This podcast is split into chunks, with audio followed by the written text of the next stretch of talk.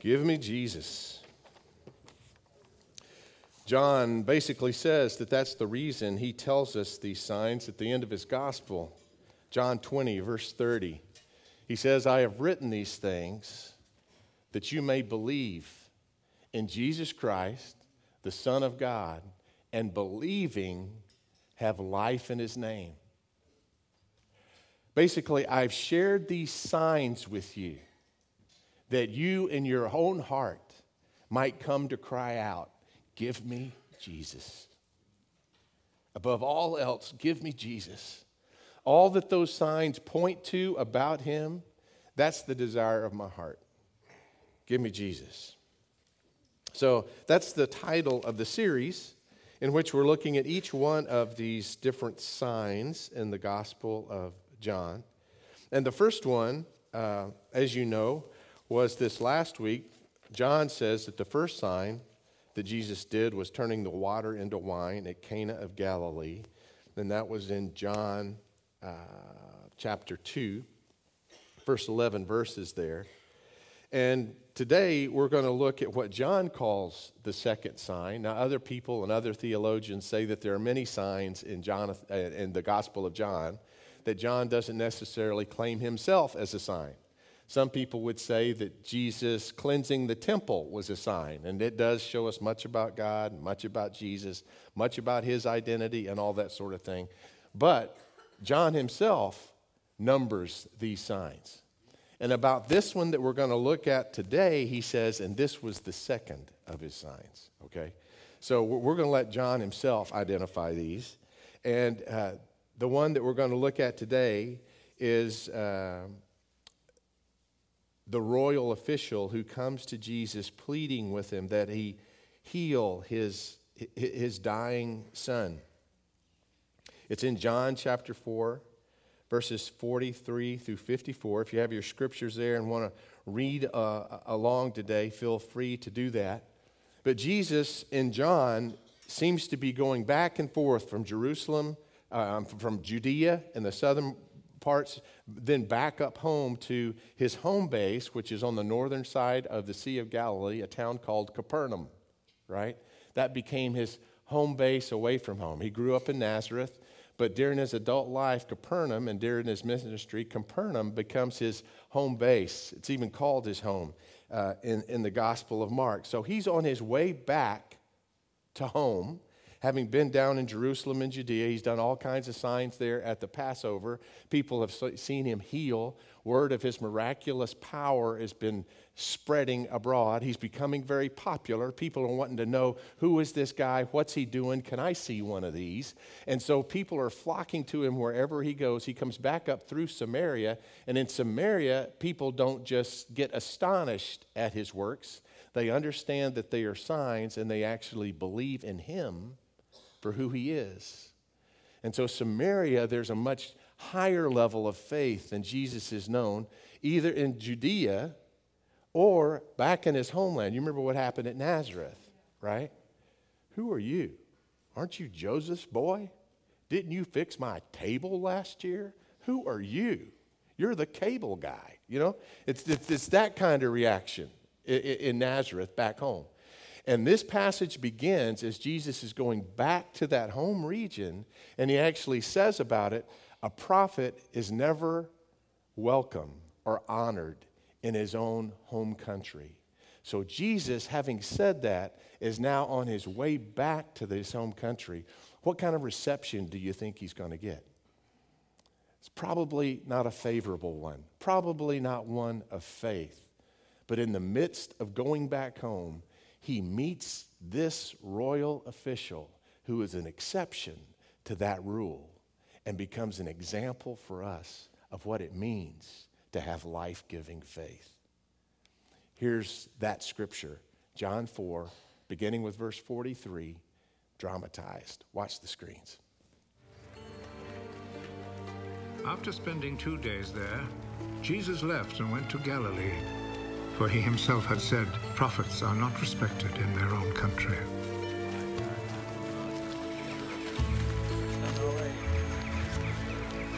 When he arrived in Galilee, the people there welcomed him, because they had gone to the Passover festival in Jerusalem and had seen everything that he had done during the festival.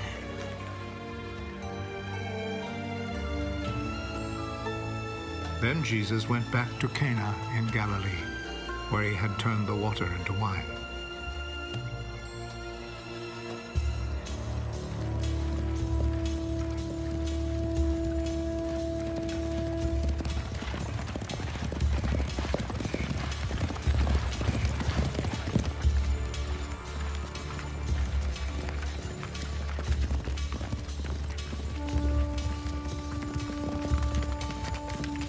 A government official was there whose son was sick in Capernaum. When he heard that Jesus had come from Judea to Galilee, he went to him and asked him to go to Capernaum and heal his son who was about to die. None of you will ever believe unless you see miracles and wonders. Sir, come with me.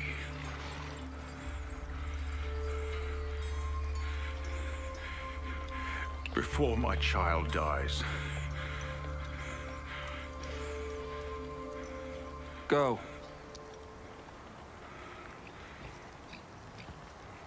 Your son will live.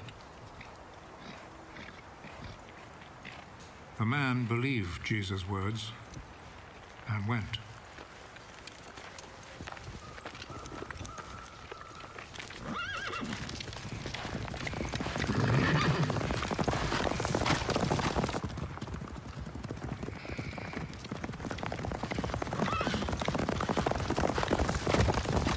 His way home, his servants met him with the news.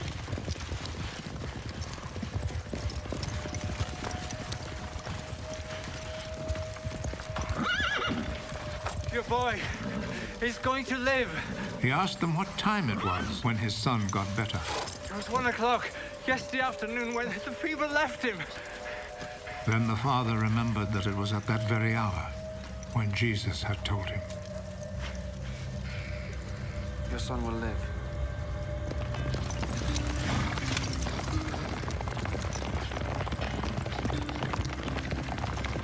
So he and all his family believed. This was the second miracle that Jesus performed after coming from Judea to Galilee. The second miracle. The actual word in the scriptures is this is the second sign. What an incredible story that is. And it's often read so quickly, it's often not given, I don't think, its due uh, attention. But here we see this royal official become someone who, who believes. Uh, and let me paint the picture for you. This, this son is dying. This father is in desperate need. And part of that desperation is pointed out. Think of it this way. Let's say Jesus' home was in Owasso, and he's coming home from Dallas.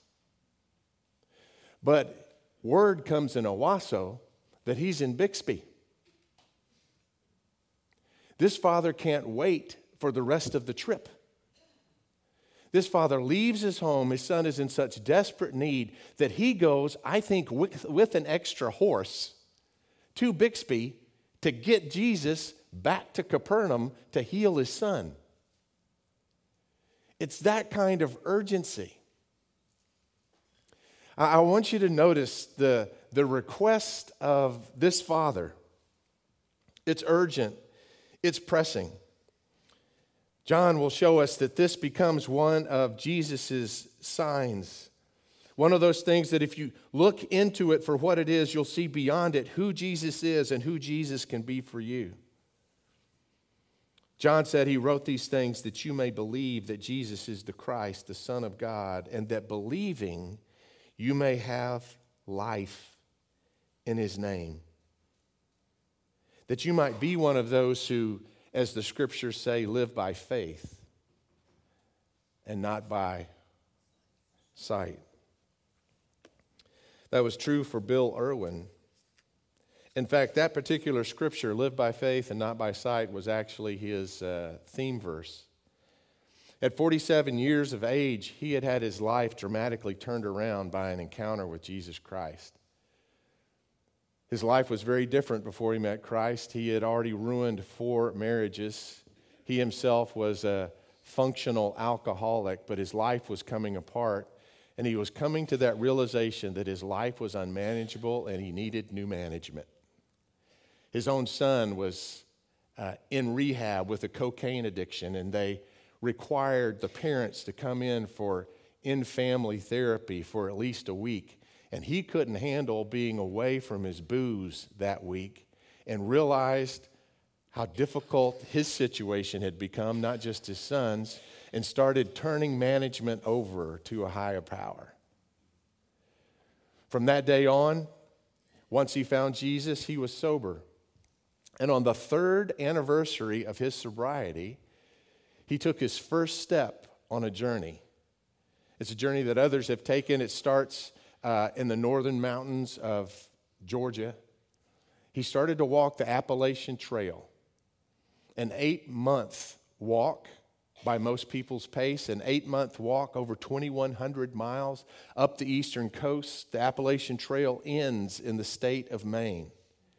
2,100 miles, he takes that first step on the anniversary of, of his sobriety, and he leaves with no other guide with him other than Orient, which was the name of his German shepherd there. They called the two of them the Orient Express. Along the way, he ends up gathering some unanticipated media attention. A reporter follows him for a day, taking pictures. He's a constant irritant, but somehow Bill has patience with this guy, obviously, a sign that Jesus has changed his heart. The reporter asks him uh,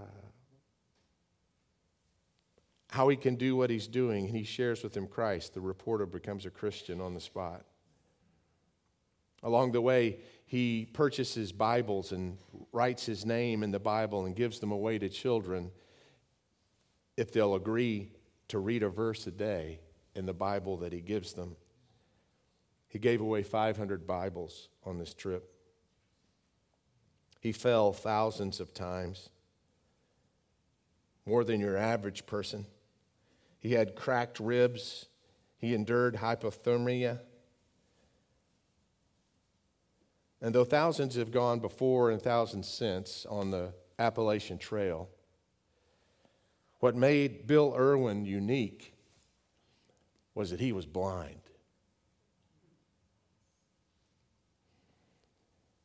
He fell multiple times every day. There were times when he had to walk across rivers, and his only guide was his barking door, a dog on the far shore. Eight months walking by faith, not by sight. I suspect you're on a similar journey.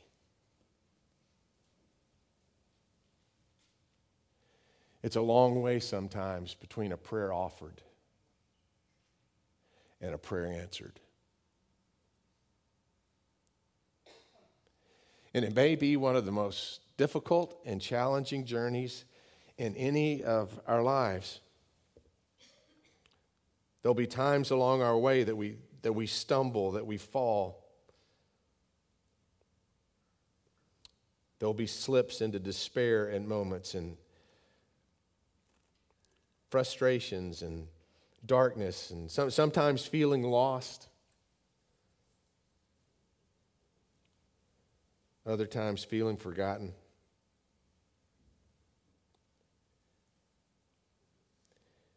And if you're taking a long journey like that, do you have the faith that's life giving enough to sustain you through it? If you do, that's real faith. If you do, that's lasting, abiding, prevailing faith. And that's the kind of faith that Jesus wants to grow in all of his disciples that, that follow him. And I, I think it's the kind of faith that's exemplified especially by this father. Now, it was only 20 miles from Capernaum to Cana. Uh, that's about Bixby to Owasso, isn't it? Isn't that a close analogy? I think that's pretty close. But I bet when your son's dying and there's no cell phone to tell you different, it can be an eternity. Maybe you've been in one of those places between prayer offered and prayer answered, and time seems to be suspended. Distances seem to blur. This royal official, he, he, he comes to Jesus. He, he encounters him. We, we don't know if it's actually in Cana, uh, or yeah, in Cana of Galilee. Uh, that, that's where it's said to have happened.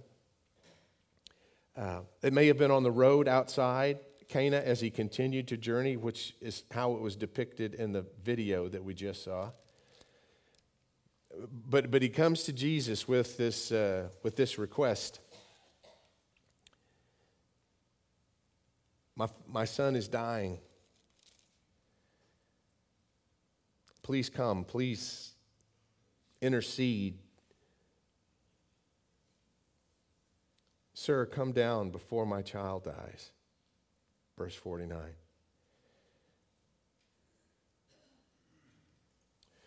When he heard that Jesus had come out of Judea into Galilee, he went to him and was requesting him to come down and heal his son, requesting him.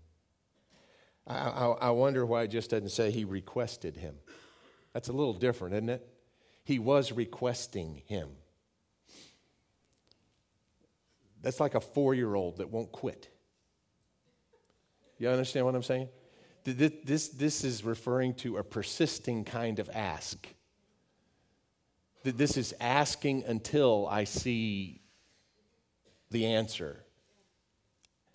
He, he, he was requesting of him to come down and to heal his son, for he was at the point of death. Jesus therefore said to him, Now I never saw this coming.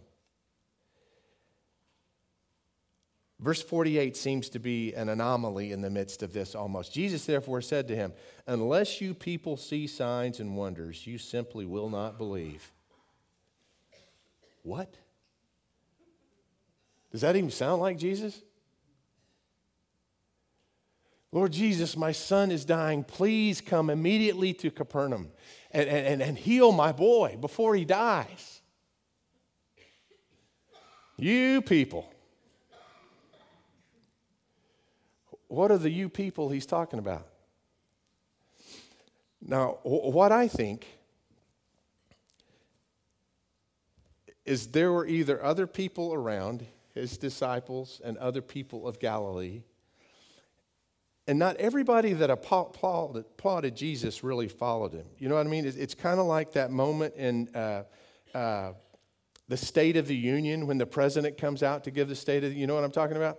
Ladies and gentlemen, the President of the United States, and both sides of the aisle stand in applause. But that doesn't mean everybody that's applauding is following, does it? Everybody wanted to see his miracles. But for some, it might have been mere amusement. Let's see what he does, right? or some were wondering what it meant. What deeper realities did it point to? I, I, I think Jesus is in Galilee, and in the home region, a prophet is never honored. And Jesus is not just, he, he, he's not talking about the Father, I don't think. I think he's talking about others in that region that probably took his miracles for granted. You people Unless you see a sign, you will not believe. Jesus is describing contingent faith. Well, Lord, if you'll do this, then I will. Right? Lord, if you'll just heal me, I'll serve you. This, this, this is the, the foxhole prayer, right? Lord, if you'll do this, then I'll do that. Lord, if you'll just show me so and so, then I'll believe in you. It's the kind of faith that makes you Lord of the Lord. Right? And, and, it, and it's not, it's, it's, it's just a notch above mere curiosity, really. It's a contingent kind of faith. Not, not, not a grounded, evidence committed kind of faith. And I, I think this parable contrasts those two ways of believing, really. Jesus, overheard by others, says, You people, unless you see a sign, you just won't believe. And then this father believes without seeing a thing. He's not an example of what Jesus has just said. He's the antithesis of it for all to see. So, so here's, here's this father.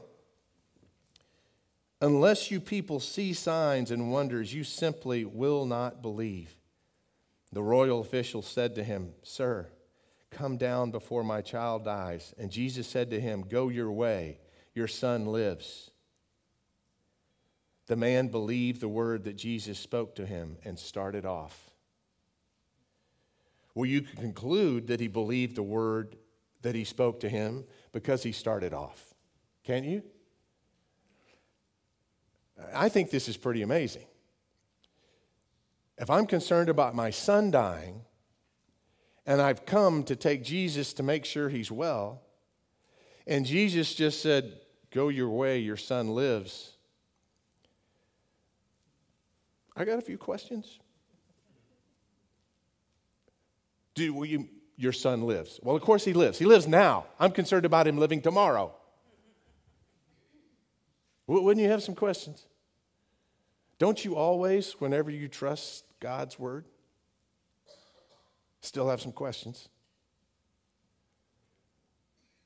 And yet, this royal official turns, the argument stops, the pleading stops. He's made a long journey to get to Jesus, coming with a request, and now something in him turns 180 degrees, and now he's no longer a man with a request journeying towards Jesus. He's, man, he's a man with an answer from Jesus, faithing it through. And he turns and he starts for home. And only along the way does he then get met by his servants who then say, Your, your son lives. Your son lives. And, and, and he asked him, And at what time did his fever break? At what time did this turn around? And they say, they didn't really say it was at 1 p.m. That's how we keep time. That, that was translated. But he said in the seventh hour, which is 1 p.m., because they start counting the hours at 6 in the morning. So the seventh hour is 1, 1 p.m. yesterday yesterday. Are, are, are, you, are you having a hard time kind of keeping up with the track of time here? Yesterday, I've, now it, it, it, it's a 20 mile trek. By horse, about four hours. If that happened at one o'clock yesterday, he would have been home by five. It wouldn't have been the day after. But he recognizes at the time, as the time where Jesus spoke it. So, what did he do for a day? I've had some people ask, and I think that's a pretty fair question. His son's dying. Did they get dinner? Did they sleep the night? Did he act as if his son wasn't dying?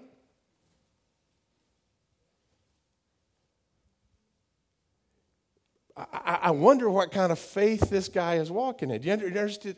Read between the lines here. It's the next day at, uh, oh, well, it's the next day, so he can say yesterday at one o'clock.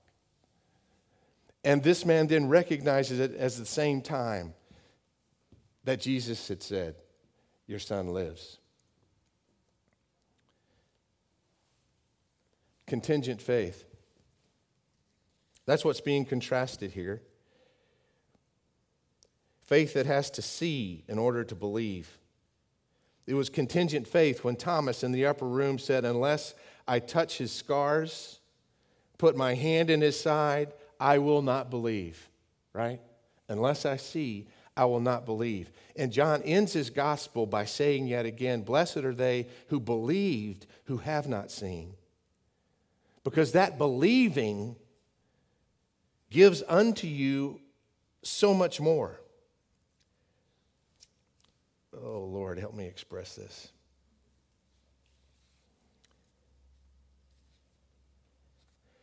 You people, Jesus is frustrated with those who have an unless I see kind of faith. He's wanting to grow them, grow them beyond contingent faith to committed faith. He wants them to have the kind of faith that will sustain them through good times and through bad, through difficulties and through times of ease. Because contingent faith is sidewalk chalk faith. As long as it's sunny, it's there. But the moment it starts raining, it washes away. Sidewalk faith won't get you through. Sidewalk faith won't get you up. Sidewalk faith won't keep you going. I've, i asked last week for those of you who have some, some stories of God's signs in your own life. Suzanne Fisk uh, shared with me a story that uh, I thought was really instructive, and especially on this particular point. She said that years ago, when she, when she was a, uh, a, a young lady, she was keeping a child, help babysit a child for a foster family. And she grew attached to this child, wonderful little kid. And, and as she did, she also heard from that foster family that they were going to have to give up the child, that it had become too much a burden. It was too difficult for them. They were going to give the child back into the system. And it broke Suzanne's heart. And she went home and told her husband, We're going to adopt that child. And he said, No, we're not. well, it made sense to her. This is something that would please God. This is a, a compassionate, Jesus like thing to do.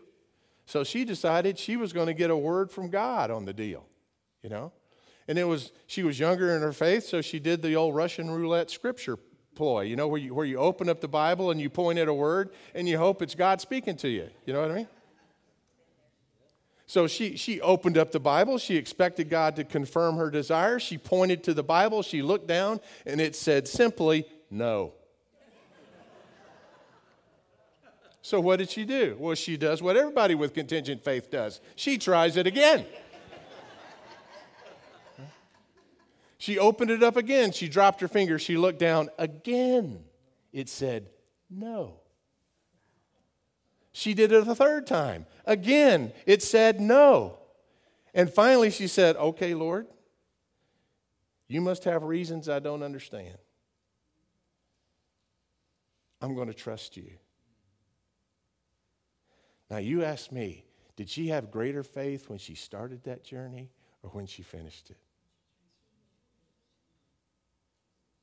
She had graduated from contingent faith to a committed faith that could sustain her even when she didn't understand things, even when answers are not clear.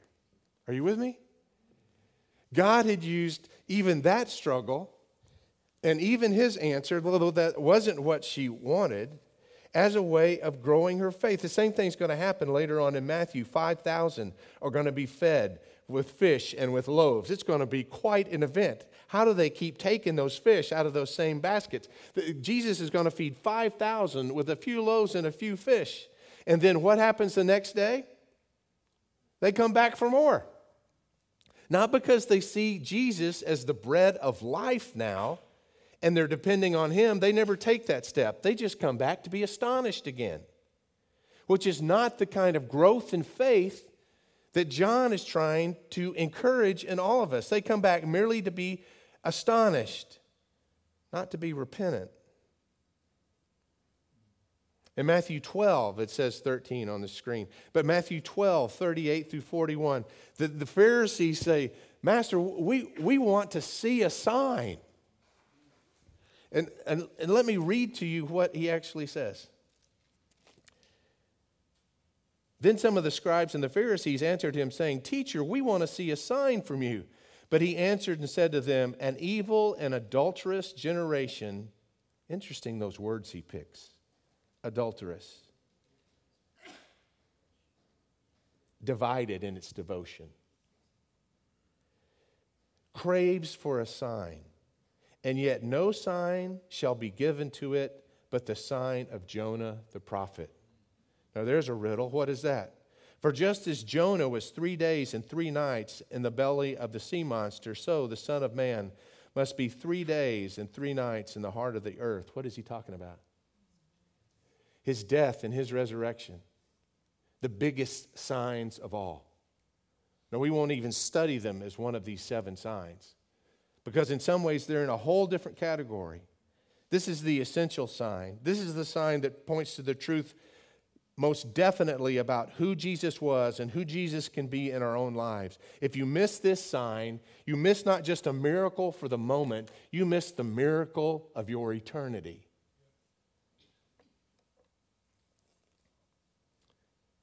The men of Nineveh shall stand up with this generation at the judgment and shall condemn it because they repented at the preaching of Jonah. And behold, something is greater here than Jonah. These signs are meant to point us to the Master, to the Savior, to the Lord, to He that is all things are from and all things are, are due, our Savior, our closest friend. All this is meant to point us to Jesus. The, the, the, Father hears what Jesus says, and at His word, He turns, trusts Jesus. He sees nothing, but nevertheless, He believes, He trusts Jesus. He stops His pleading. He leans into it as if it's already so. And his turning to leave is really a sign that he believes, isn't it? I, wonder with that answered prayer that, that you're struggling with God having yet answered. I, I, I wondered if that answered prayer is something that you could show a graduated faith by how you respond to that answer, by how you show Jesus in the world that you trust that answer. Just a question. He had 20 miles to go. Some of you have already gone 20 years. There's a long journey sometimes, this, this faith thing. A long time between a prayer offered and a prayer answered, and it's still a struggle along the way, isn't it?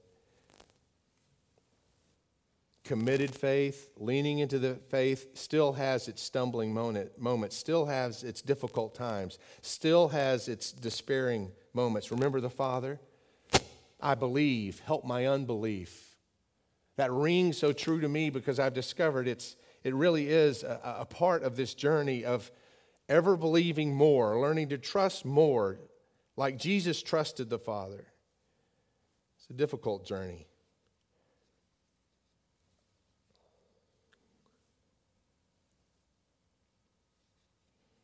I wonder what it was like.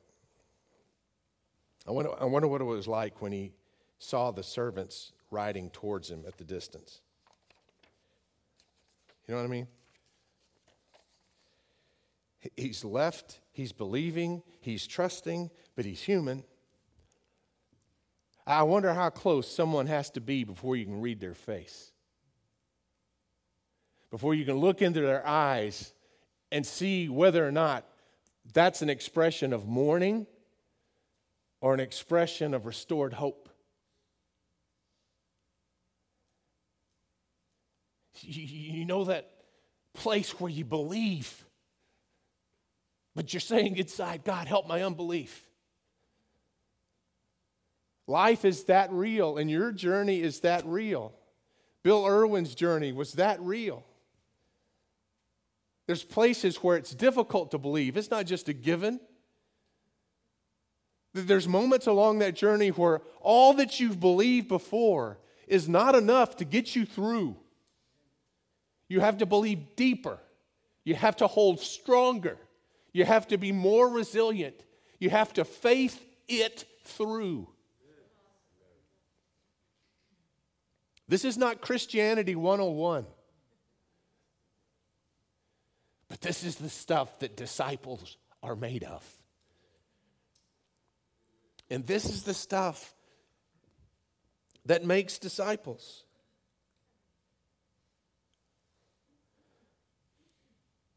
He asked them, When did my son get better? And those who have come know the hour, but they don't know what it means. Well, it was yesterday at the seventh hour. And then it, the penny drops. That, no, no, that, that's the same time that Jesus said, My son was healed without my knowing it, but my believing it because Jesus said it. That they're asking, when did this happen? Right? But it's not the when question that gets answered for the Father. What question is it? It's the who did it question. It's the who. This is that Jesus. This is that. This is that which has come for me. This is that that would redeem me. This is that that would save me. This is Jesus. And I may only understand Jesus this much right now. There's so much more and greater depths to understand about him, but I know him enough to trust him and to realize he's the one in whom I need to place my trust. And that was even a greater miracle. Which was the greater miracle? To heal his son for some years physically. Or the miracle at the end of this story where this royal official believed on Jesus. He and his whole household. Jesus saved a man from his sickness, and there are those who only have eyes to see that as the greatest thing that happens in this passage. Not so. The greatest things that happen in this passage that faith arose to the point that it could have an eternal difference in the lives of every one of those who claimed it. Do you understand? Those who believed on him he and his old household, their lives would change. The rest of their lives, going through life, they would no longer approach any test, any difficulty, unbelieving. From this point on, they are facing life believing. Believing. And my friends, that is a tipping point advantage no matter what the doctor says is on the screen. That is a tipping point advantage when you've prayed and you've believed and you've sent tapes and letters, but your prodigal has yet to come home. When you know in whom you have believed and you know that that is the difference maker. And if he has spoken a word to you, you can trust it even if you don't fully understand it, even if you don't fully understand the where or the how or the when. Now, now this morning, I, I believe that Jesus gives us, grows us in that kind of faith, not only to get us through the difficulties of life, but for us to be partners helping others get through the difficulties of this life. If we read this passage correctly, this isn't about just a miracle that happened to that father, the father was interceding for someone else. He came with his son's needs on his mind. You think God gave you your faith just for you? Or does he expect us as people of faith to be those who do business in God's name on behalf of those who have not had the chance to grow in that kind of faith? Jesus stands in this room, and all of a sudden, the, the roof starts falling in. and there's people up on the roof and they're making a hole. And up there with them is a, a paralyzed man who could not get there himself, but his friends lower him down by ropes into the room right at the feet of Jesus. And then Jesus says to that guy, Hey, you, get up and walk. But he doesn't say that before first saying to the four holding the ropes, because of your faith, you rise and walk.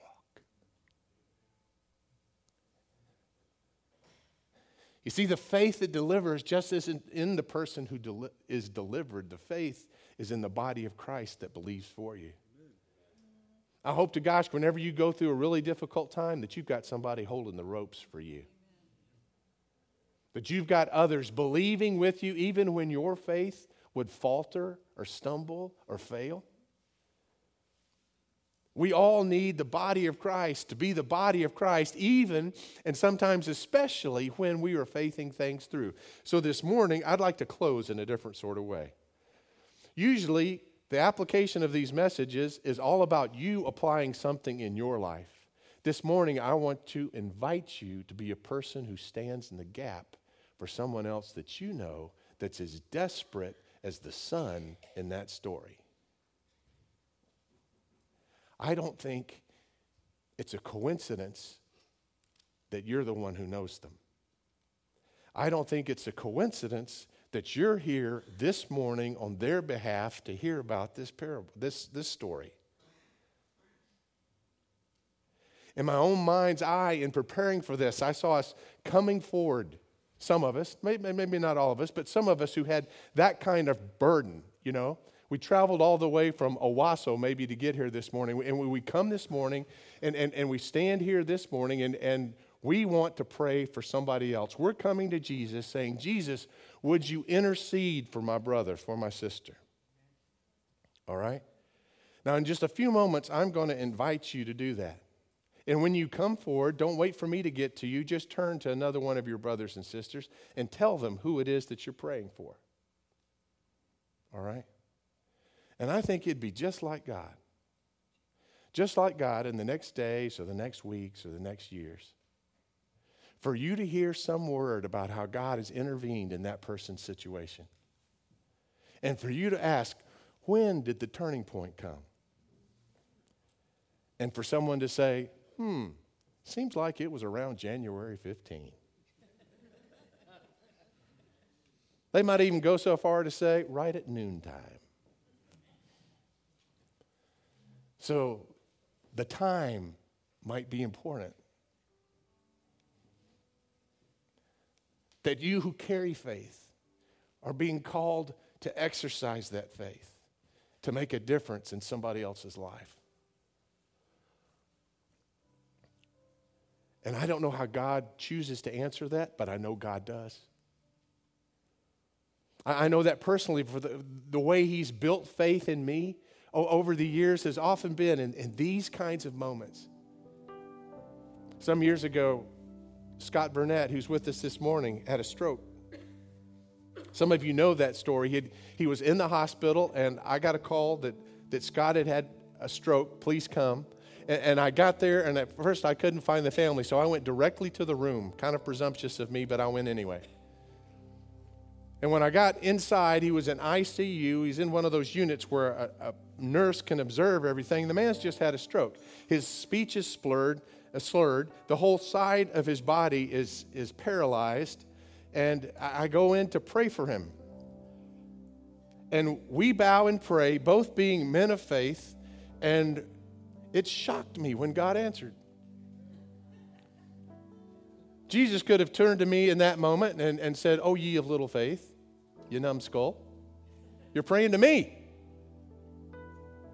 and you're surprised when an answer comes?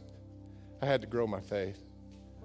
But we're praying for Scott, and all of a sudden his speech is no longer slurred, and that side that was paralyzed comes up out of the sheets. Look at here, Pastor. Look at here. And, and, and I look at the nurse. I look at the nurse, and her eyes are this big. And Scott says, I'm healed. Let's go home. And he starts pulling off the cords and getting out of bed. I wait. I probably should have just let him go. But I had another friend across town at another hospital.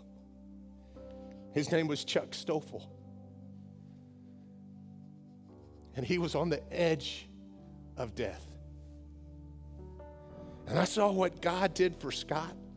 And I thought, Lord, if there's an anointing on this moment, if something has rubbed off on me, I'm going immediately to this other hospital. And I went there and I prayed for Chuck. And I walked into that room and I told Sarah what had just happened. And I said, I don't know what God's going to do, but I know God can do anything He wants to do, and I'm going to pray for Chuck. And I wouldn't be surprised if he wouldn't start pulling out cords and jumping up in the bed because our God is strong enough to heal him and to heal him completely. He can raise him up. And I prayed over Chuck, and I prayed over Chuck, and I prayed over Chuck. And he didn't rise up out of that bed. But he did. He went on to heaven. And God answered my prayer more fully on that side than He ever could have answered it on this side. And I don't know the mysteries of why God sometimes moves and God sometimes doesn't move. If you ever get that figured out, you're the wisest person that's ever lived. But I know we can trust Him.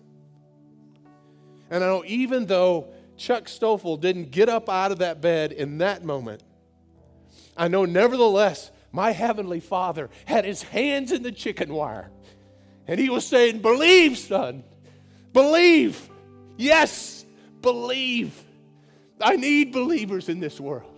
It's because of your prayers that, that I move. I want to move with you, not despite you. Believe, son, believe. I left that day discouraged that Chuck had not gotten out of that bed, but if I had had eyes to see, the chicken wire was squeezed together behind me. Without faith, it is impossible to please God. But every time we exercise faith, regardless of the results that we see or understand, our Heavenly Father is pleased. So maybe not all of us have that kind of burden this morning, but I want to close the service this morning by just asking those of you who have someone like that to pray for to come. And when you get here, don't wait. Just start sharing in a sentence or two who it is, what you hope the answer will be, and trust God together in this moment. Trust His word. He will be Lord, He will be Savior. Believe.